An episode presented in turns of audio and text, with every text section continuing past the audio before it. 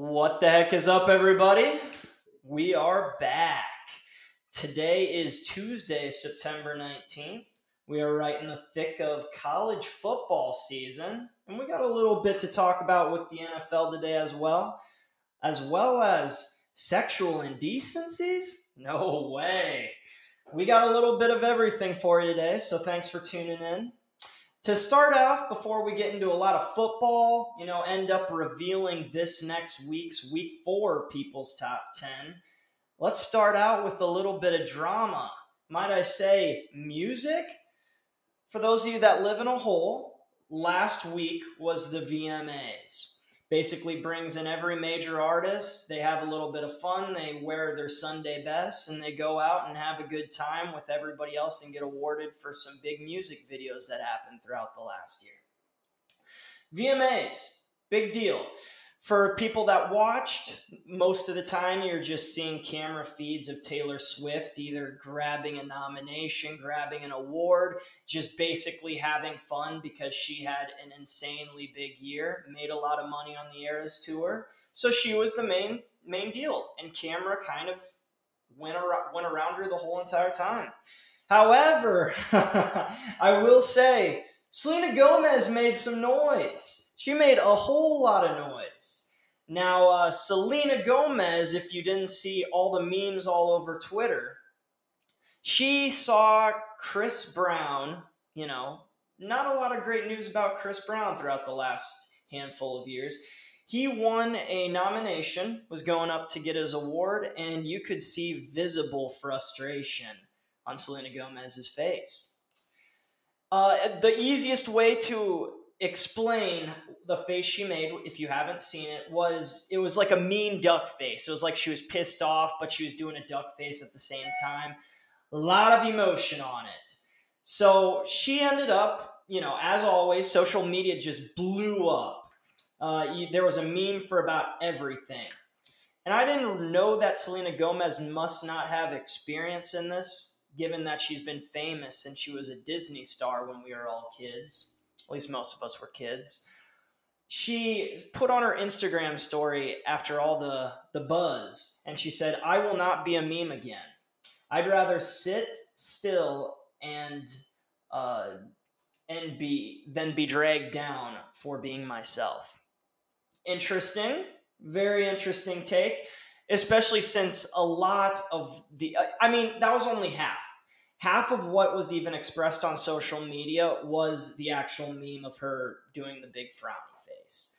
However, the other half was about how big her boobs were. She looked good in the dress, but uh, I mean, there's give and take.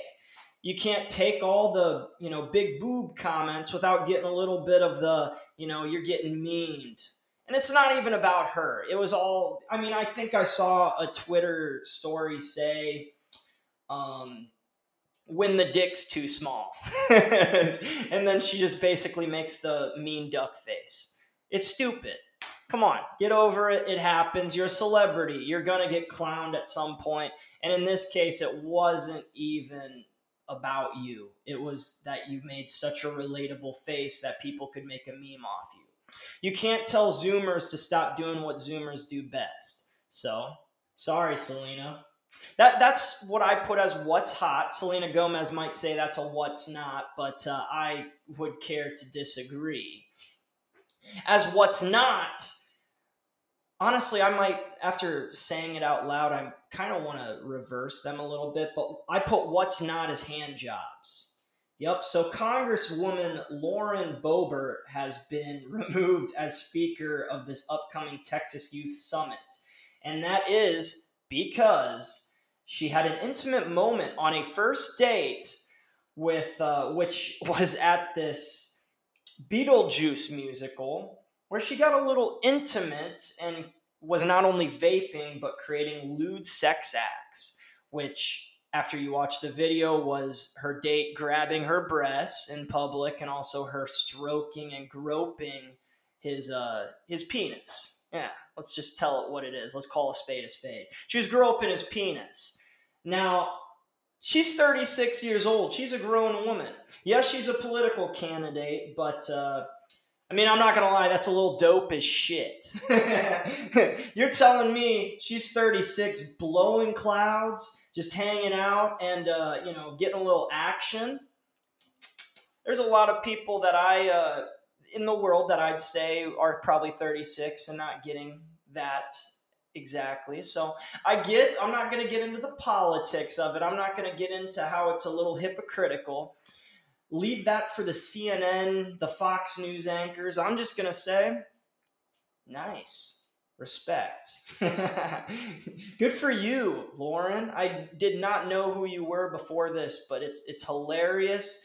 It's fun, and uh, I mean, at first I was gonna say hand jobs are a what's not. I mean, just be a grown up already. But at the same time, in public, you know, we were all there at one point when we were teens, you know, working working around the popcorn. But uh, you know, she's she's making moves, and I, I like the buzz. Something's heading in the right direction there. So, hand jobs, they're what's not.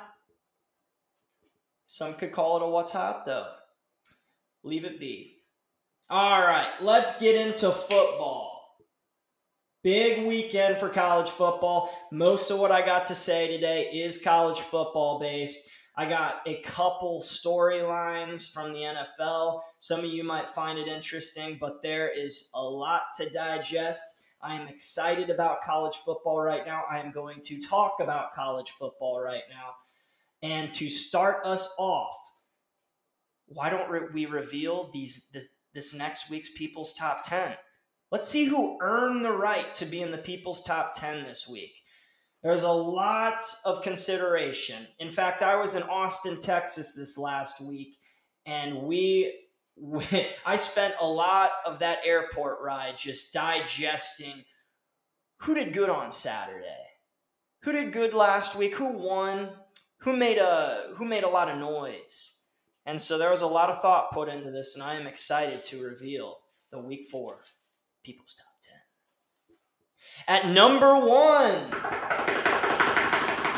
we have not only a food group, but a college down in Texas. We got Rice as number one. Let's go. They went up from the five spot.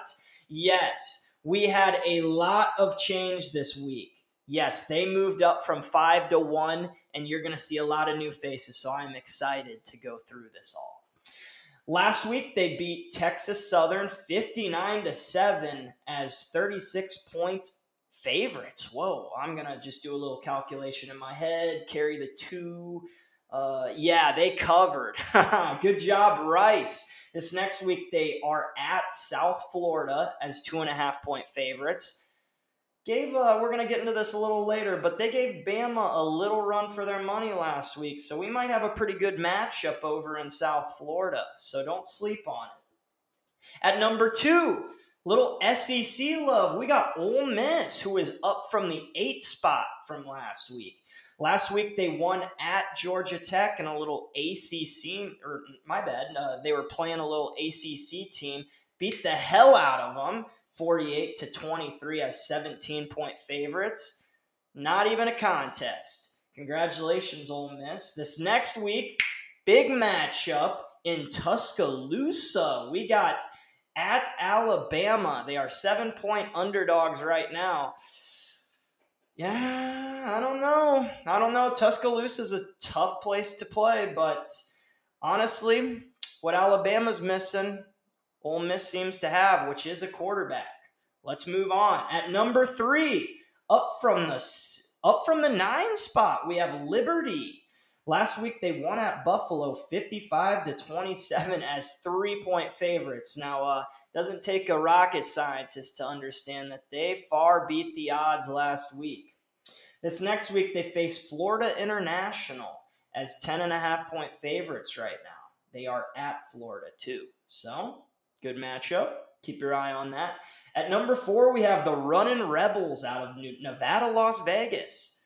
Woo, Party City, baby. Last week they beat Vanderbilt 40 to 37 as four and a half point underdogs. This next week they're at Texas El Paso, two and a half point favorites in that game. Number five, we have little Pac 12 love. We got Arizona Wildcats, baby. They beat Texas El Paso 31 to 10 last week as 18 and a half point favorites. This next week they face Stanford. Ooh, heading over to the Cali side, baby. 12 and a half point favorites in that game. Number six, we got a little Big Ten love. Penn State. They won at Illinois last week, 30 to 13, as 14 point favorites. This next week, another pretty interesting matchup for a lot of these viewers. Face Iowa, currently 14 and a half point favorites. I don't know. Can they face that Brian Ferentz offense, though? Got cooking a little last week, so we'll talk about that. Number seven, we have Oklahoma. Whew. There's one thing Oklahoma's doing, it's routing everybody they play and running up scores. Last week they faced Tulsa, beat them 66 to 17 on the road. And this next week they're at Cincinnati, Fox kickoff game too. They're 14 point favorites in that. Number eight, we got Syracuse, the Orange. Don't just call them a basketball school, guys. The Orange is back. Um, last week they won at Purdue, 35 to 20, as only one point favorites. So uh, they covered. This next week they face Army as 13 and a half point favorites. Who? Army looked pretty good last week, so we might get some shakeup next week. Number nine, we have Oregon, my favorites to win the Pac 12 this year. Uh, they routed Hawaii 55 to 10 as 38 point favorites. This next week, they face Colorado at home. Uh, they are currently 20 and a half point favorites. A lot of hype about this game, especially with what Deion's doing over in Colorado, all the media attention it's getting. So it will be a big game. And to round out our people's top 10 for week four, we have Coastal Carolina. A little southern action for you, baby. Last week they killed Duquesne 66 to 7 as 34 and a half point favorites. This next week, better matchup. It's on Thursday, too. They face Georgia State, six and a half point favorite. So, you know, if you're tuning in either Wednesday or Thursday during work, you know, turn on ESPN on Thursday. Give that game a look because it's got some people's top 10 indication. So, that is this week's People's Top 10. Congratulations to all recipients. Let's move on to a little bit of last week's college football, why don't we? There are a lot of headlines. I don't know where to start, but let's go with where all the media was. Last week, Colorado, Colorado State, college game day, in state rivalry should have been a bad game. wasn't wasn't a bad game. In fact, Colorado State should have won. They really should have won. I was expecting Colorado to go out, maybe not cover, but win by about 18 points. Colorado State looked like the better team. Let's be honest. Colorado State came out.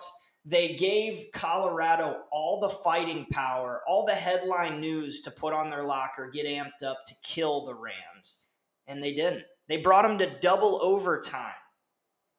Now, let's start out with the atmosphere in Boulder before we get too far into the game. Game day was there. Fox kickoff was there. The whole the la- on Thursday and Friday before the Saturday game, Pat McAfee show was there. First take was there. Boulder was a media fucking frenzy that week. I mean, it was it was insane. It was just uh, it was what's supposed to be a bad game, and people were living in Boulder, Colorado. I think that's great, but man, you know, there's there, there wasn't a ton of great games, but you you got to be telling me that SEC matchup with Florida and Tennessee had to get a little bit of attention. Regardless, awesome atmosphere. Colorado football fans couldn't have even imagined this last year one team one you know one team win last year. This year they already have three, and they're undefeated so far. All right, let's get into the headlines going into the game. Jay Norvell, coach of Colorado State, fueled Colorado by stating, When I talk to a grown man, I take off my hat and glasses. Obviously, when PMS, Pat McAfee show, and First Take was there, they made shades to sell, make a little bit of merchandise, give some of it back to Colorado for some of the profits. You don't do that. Obviously, Deion took it a little personal. He made a lot of comments. He's a fun guy. He's I think the kids, the students react to him really well. He, knows how to he knows how to get people motivated. That's one of his, his greatest gifts. Deion was born to motivate people. And to get the players even more ramped up, you know, he gave him shades a day before, but in the pregame, he brought Dwayne The Rock Johnson, who, oh my God, I mean, uh, that that's such a cool sight to have that connection to bring him in. I mean, fucking rock star. You look at the dude and you're like, holy shit, I, I like you, but I'm also scared as fuck because, I mean, you could, your, your biceps are bigger than my head, bro. He brought them in, you know, he brought his mama in and I mean that that's going to get the kids going. That's going to get people running through walls to win an in-state rivalry with all the media attention that happened. They didn't start off hot. I thought they were going to lose. Deion Sanders, uh, you know, he let D, uh, Shedeur Sanders, the son of Deion, he led a pretty convincingly good-looking drive at the end to force overtime. He looked good. Deion was quoted as saying that it was uh, looking like a Tom Brady type drive. I, say don't get ahead of yourself. There's been a lot of people that have led, you know, game time drives, but uh, you know, take it. He like he's motivating his kid. He's a Heisman candidate. He's doing good this year. So let's feed the fire a little at first you would think that everything would be going right for Colorado to kill it, but Colorado State looked like the better team. And then to win it, uh, Colorado got it. And honestly, I think the biggest mistake in the first overtime was that Colorado State did not go for two. I'm not going to say Jay Norvell screwed the game, but you're coming in as 20 point plus underdogs in this game on the road and it's fucking 1:30 a.m. I mean, I was in Texas watching this at a bar and everybody had their heads turned to this game because they're like, "Fuck, there's still football on." That's fucking insane. These kids got to be tired as fuck. I mean, imagine just the student section in general. Some of them were over at 4 o'clock a.m. getting ready for college game day to come in and somehow they were able to stay awake until like 1 uh, 1 a.m. when the game finally ended. Insane. What I'm trying to say is, I really think that with all that at stake, you need to finish the game. If you get the chance to have the last opportunity to win the game, you know you're not the better team. You know you're not more talented than them. And yes, he said he believed in his players, but you're not going to win that game. So you got to gamble and either win or lose on a two point conversion. I'm not a college coach, and there's a lot of people that are smarter at football than I am. All I'm saying is it doesn't take a genius to know that that is got to be a little bit more of a thought. He brought his kicker out there for an extra point without even fucking thinking.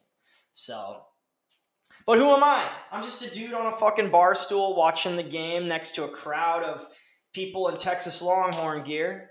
We were all kind of thinking the same thing, but we all were kind of cheering for Colorado anyway. So we were like, yeah, maybe they weren't. Colorado's defense wasn't going to stop them on that two point conversion. So we were kind of happy that he did it because that gave Colorado a chance on offense. Because if there's one thing they do really well this year, it's offense at least especially with Travis Hunter out on the defensive end.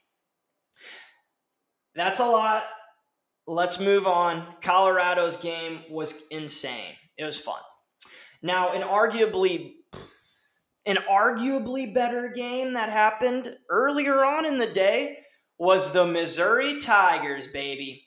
A lot of storylines. I mean, I thought that that game was maybe going to be a blowout. I thought Kansas State was the better team. But boy, oh boy, did those boys in Columbia prove me wrong. And you know what? I'm happy they did. Missouri hasn't been much recently. They're in the SEC. They get dogged down when conference play happens. This is a big thing to happen. Kansas State's a very good team, and Missouri brought it to them. I mean, let's look at some of these stat lines. Brady Cook, 23 for 35, and he had 356 yards. Insane. He showed up to play. Brady Cook, you're cooking, brother. We got Harrison Melvin. This is a great story. Harrison Melvin is nicknamed the thicker kicker. If you didn't see him, it's hard to miss his ass cheeks from a fucking mile away. The dude's got some cheeks. He's got a caboose. So, one cool thing about the thicker kicker, Harrison Melvin, is he has what I think, and I'm going to say this out loud, the coolest NIL deal out of all college sports. He has an NIL deal with the Campus Bar and Grill in Columbia, and it is called the Thicker Kicker Burger. Fucking awesome. So, this is a two pound beef burger with four strips of bacon, Colby Jack cheese, lettuce, tomato, and special sauce. And if you know me, you know that the two things I love in life is a good food challenge and a good set of cheeks. Harrison Melvin brings both that to the table. Uh, no homo, but uh, pretty cool NIL deal, and I'm kind of on board with the Melvin train right now. So great game. I'm so happy for Missouri. A, a lot of cool storylines from it, and I don't know. Go Tigers, baby. Let's move on to what I have declared this podcast favorite rivalry game in college sports. Of course, I am talking about the backyard brawl between West Virginia Mountaineers and the Pittsburgh uh, Tigers? Uh, whatever, who cares? West Virginia versus Pitt. West Virginia ended up winning this game 17 to 6 in the backyard brawl. So, congratulations, Mountaineers. You took it home. For those of you that didn't watch it, uh, good for you because this game fucking sucked. But it was a beautiful thing in many other regards. If, if you love good defense, you love this game. If you love drop passes, you'd love this game. If you love third, three and outs across the board, you would have loved this game. Now, a couple notes is a cool statistic from this is that the total number of completed passes was 14. I'm talking between both teams. Pittsburgh had eight completions during that game. West Virginia had six. Now, the coolest headline from this game was when West Virginia defensive back Beanie Bishop, by the way, really cool name. Uh, his mama really, really did him right by giving him that name.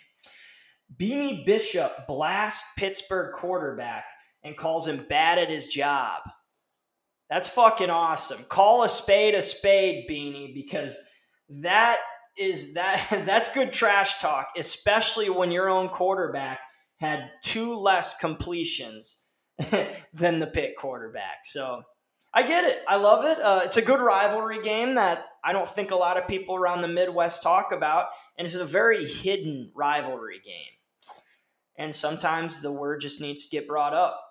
Of course, both teams are not very good at the spread right now, nor other categories that us people like to talk about. So, you know, West Virginia, though they won it, they are not in this week's People's Top 10. We really tried hard to find some noise to bring them in, but it's just not going to happen this week. Keep it up, though. That backyard brawl win goes a long ways into your people's consideration. So, you know, Pittsburgh, obviously, they were in the preseason polls just because of winning that game. So, a little hint, hint. Next year, you might make a little noise to start out. So, congratulations. Huge win goes a long ways. Let's move on to our Hawkeye fans. IOWA, baby. For those of you that didn't watch, Iowa might have the best offense in the league. They hung 41 points on those Western Kentucky Mustangs, baby. Go Hawks. What are we talking about? A thing we're going to continue to talk about week in and week out is Brian Ferentz and his climb to 325 points. I got a couple statistics I'm going to read for you with how he's progressed throughout the year because this 41 points went a long way into his 325 that he needs on the year. Just for reference, he needs to average 25 per game. So he's three games in. Do a little bit of math. He needs to be at 75 at this point in the season. Let me just tell you, he's at 85 through three games. So my man Brian Ferentz is getting it done on the offensive end. Elite offensive coordinator, if I might say. A couple more notes is he needs 240 more points. So I'm not saying you need to start, uh, you know, every touchdown you're going to need to keep pushing them down, but uh, I am saying he's not out of the doghouse yet, and he's about to start Big Ten play. Which, let's be honest, there's going to maybe be a Wisconsin or an Illinois game where it ends 10 to 7. So he needed every point from that 41 point you know victory against uh, Western you know Western Kentucky. So, all right, I'm not gonna get into too much uh, conspiracy, but are we gonna talk about how Kirk may have run up the points just a little bit?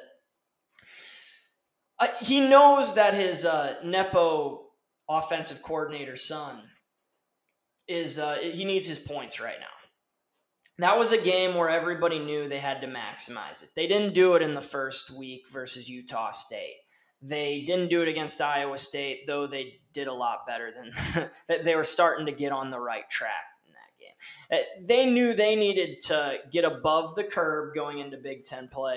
And I'm not saying that they had to, you know, maybe just play stall ball the last couple drives, but he didn't even think about doing stall ball. So Kirk Ferentz, uh, are you just trying to keep your son employed?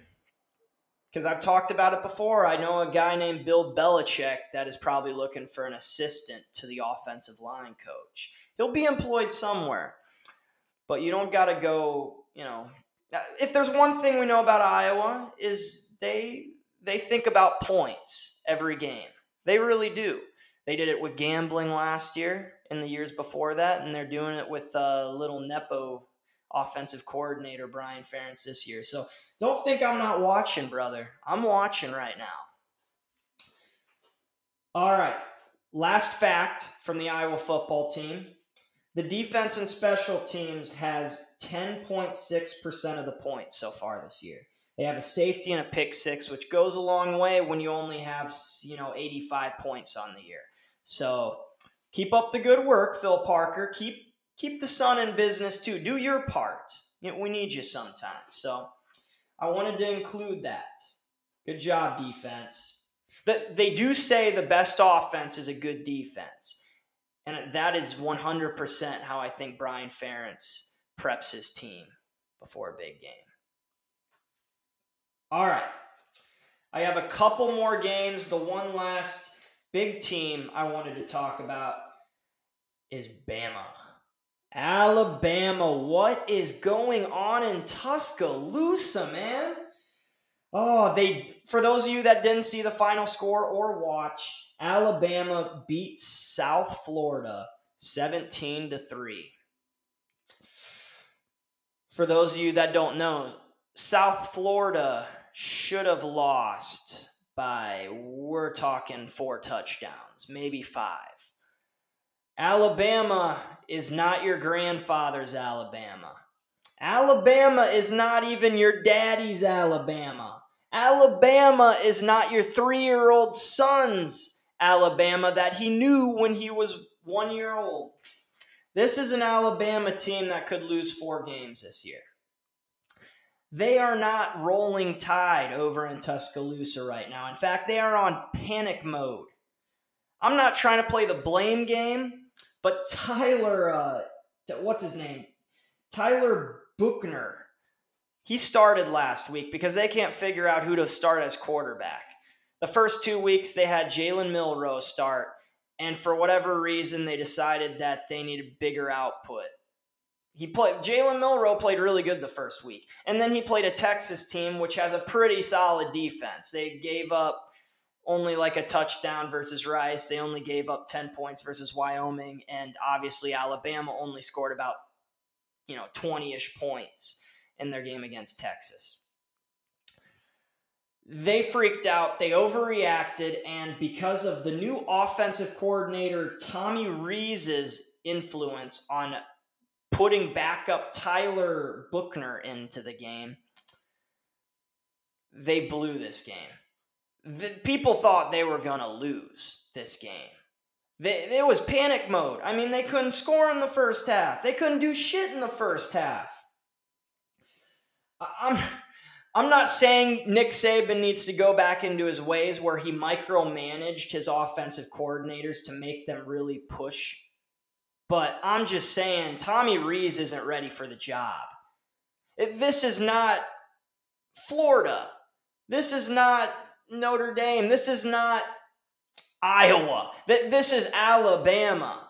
This is you don't win, you kick the shit out of people and you compete for titles. The only teams you should be competing with are the best five teams in the fucking league.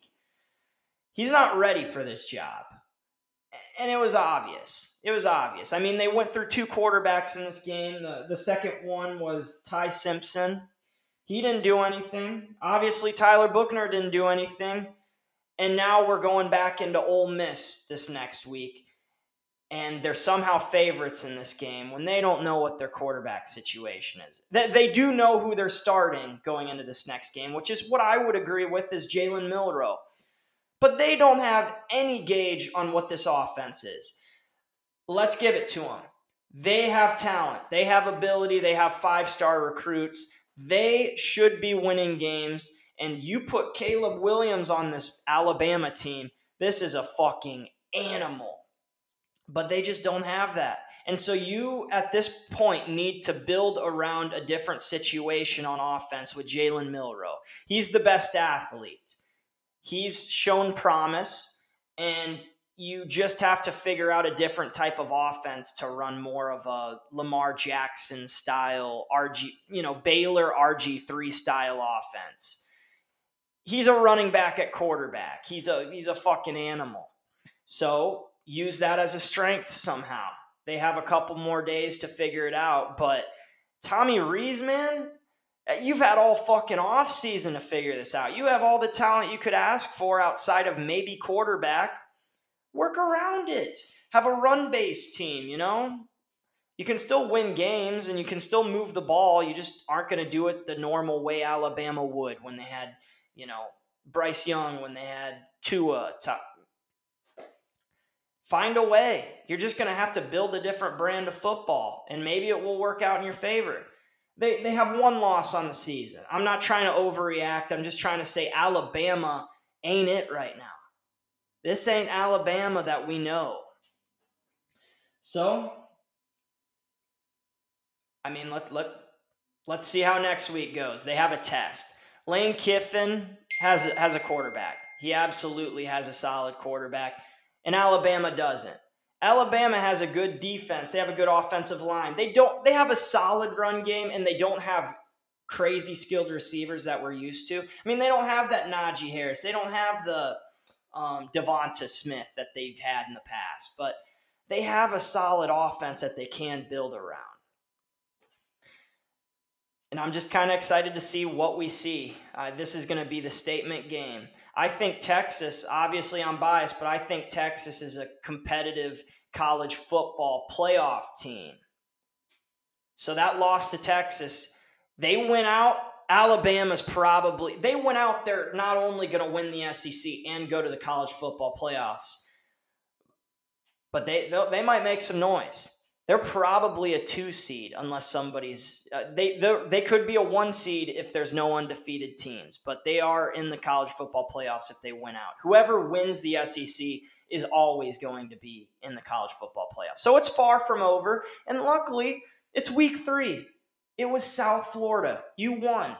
Yes you dropped in the rankings and yes you're making a lot of noise on platforms like mine but i mean you'll get it together man I'm not to do any I'm not to talk about this anymore until I see what they do next Saturday. I'm kind of excited to see what kind of Alabama we see.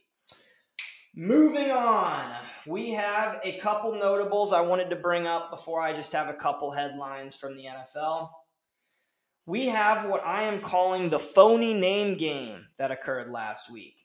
I am talking about North American University versus Portland State. This was maybe on ESPN Plus, but you ain't. This was not on your your cable television, guys. I'm calling it the phony name game because we have North American University that somehow represents the whole country. For those of you that don't know, this is a college based out in Texas. You know, let's be honest, sometimes Texas thinks they are the country, so mm, give or take a little bit. North American University versus phony Portland State. Portland is not a state. So that is that throws me off right there. I, I don't understand this matchup. I'm very glad that these phonies went up against each other because one does not represent the country, and I'm not going to claim that. And the other one isn't even a state, and they claim that they're a state university. So, I mean, get it, get it, get it, get it together, guys. Come on, let's go. All right, the end of that game uh, was Portland State winning 91 to zero yeah, this is not the team. that team in that college does not represent my country. Fuck no. All right. The coolest part about it was Portland State faced Oregon a couple weeks back, and Portland State lost to Oregon. Get this 81 to 7. This team does not know how to play competitive football. They blow out or they get blown out. All they know is blow, which which can be good and bad depending on the type of blowing that we're talking about.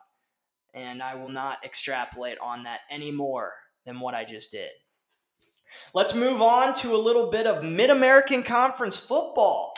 Might I say, MACtion, as some refer to it as. All right, Cyclones, get it out.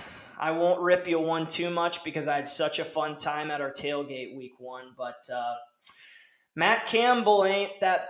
I'm starting to think maybe Brock Purdy was the reason Matt Campbell was so good. Brock Purdy's still doing something, and Matt Campbell just lost to MAC conference football team Ohio.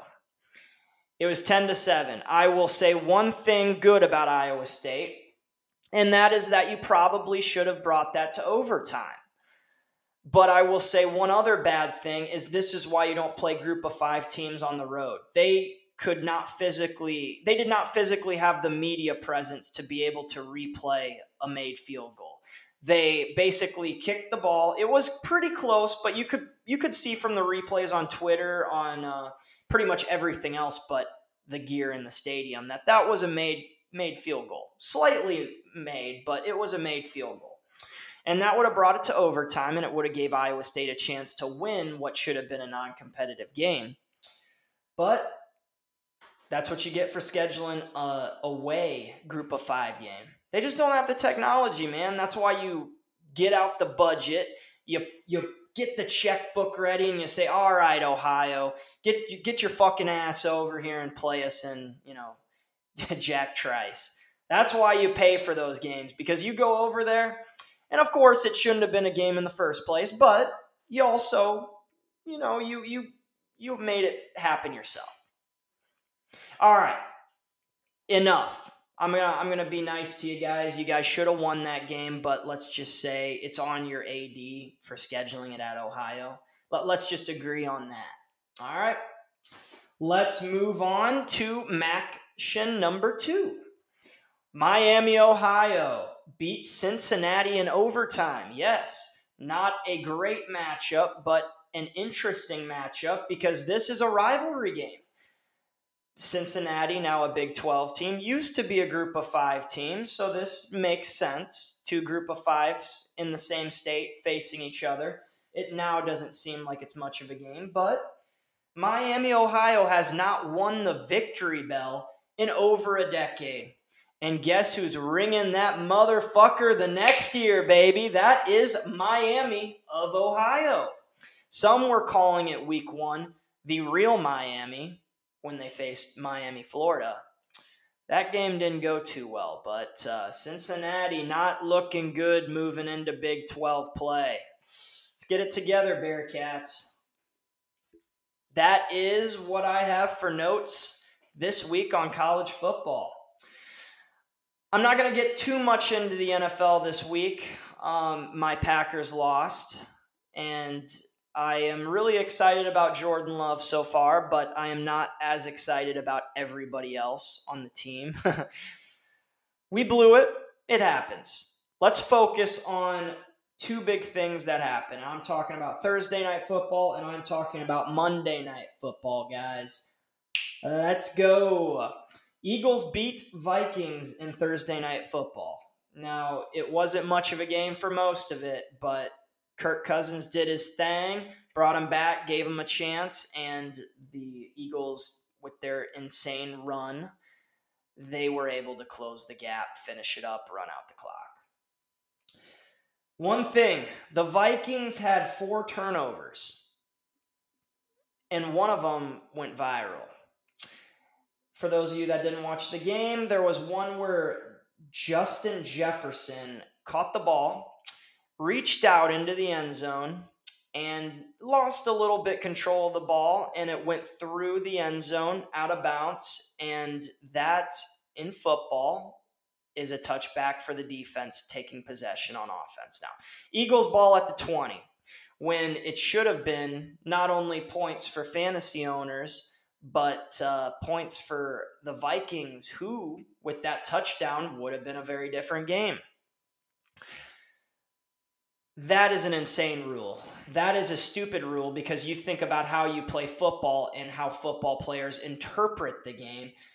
You reach out, you try to give that extension of the ball to get that extra inch. Get football, NFL especially, is a game of inches you're telling me all you got to do is reach out a little bit, try to get a little extra, you know, yardage on it, and you got a touchdown. However, when you do that, you end up getting a fucking touchback, and then the other team's defense now is going the other way.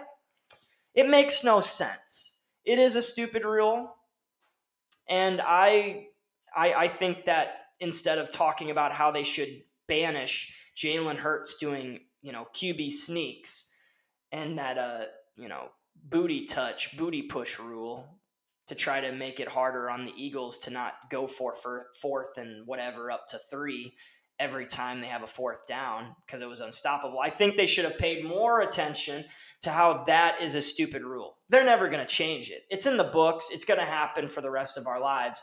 All I'm saying is if that was my Packers, I would be fucking furious. And I can imagine Viking fans are absolutely pissed about it.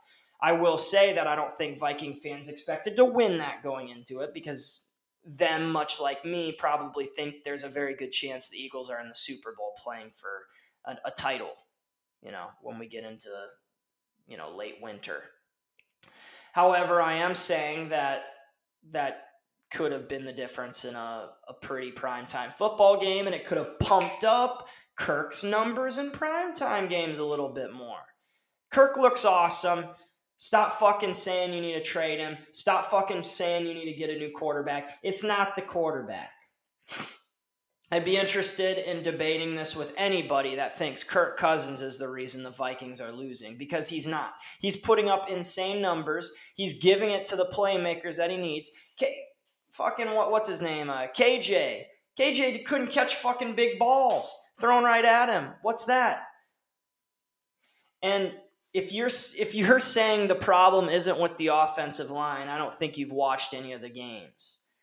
So we'll leave it at that. Stop blaming Kirk when there's bigger things at hand with a complete team. This is the NFL. You need the best team to win it all.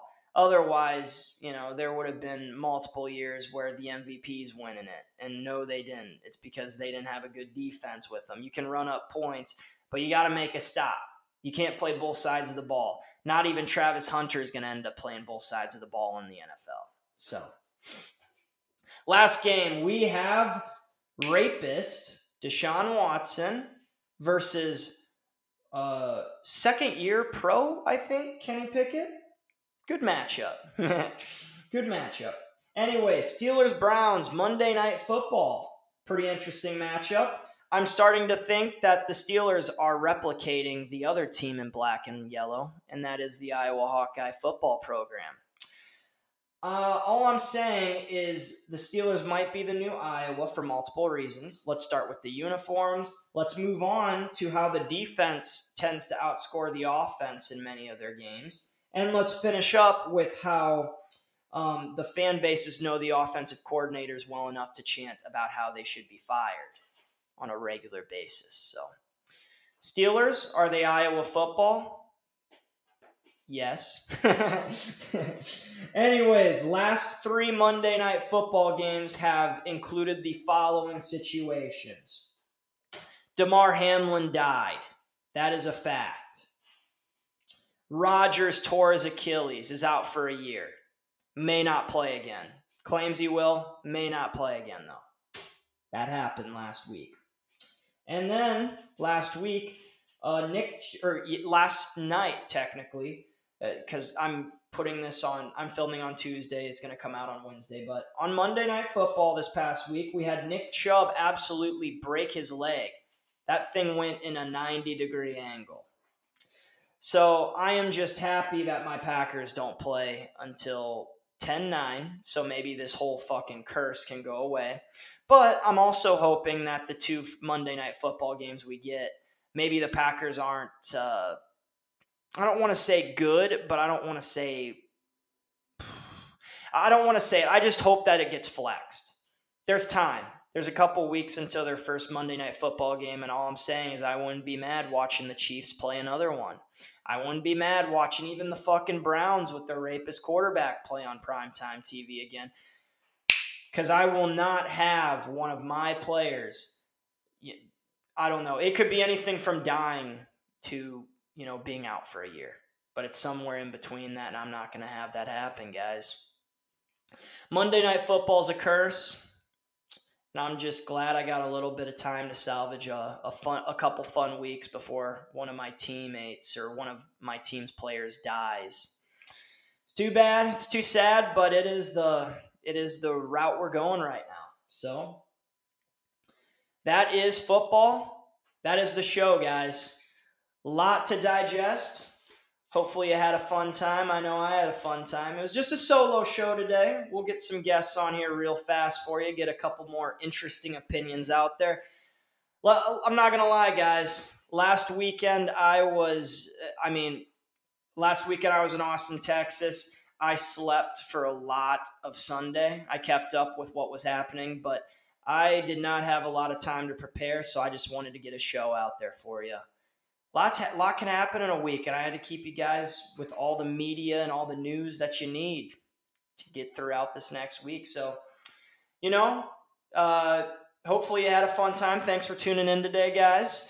And I hope all your teams, any picks that you have, win this next weekend.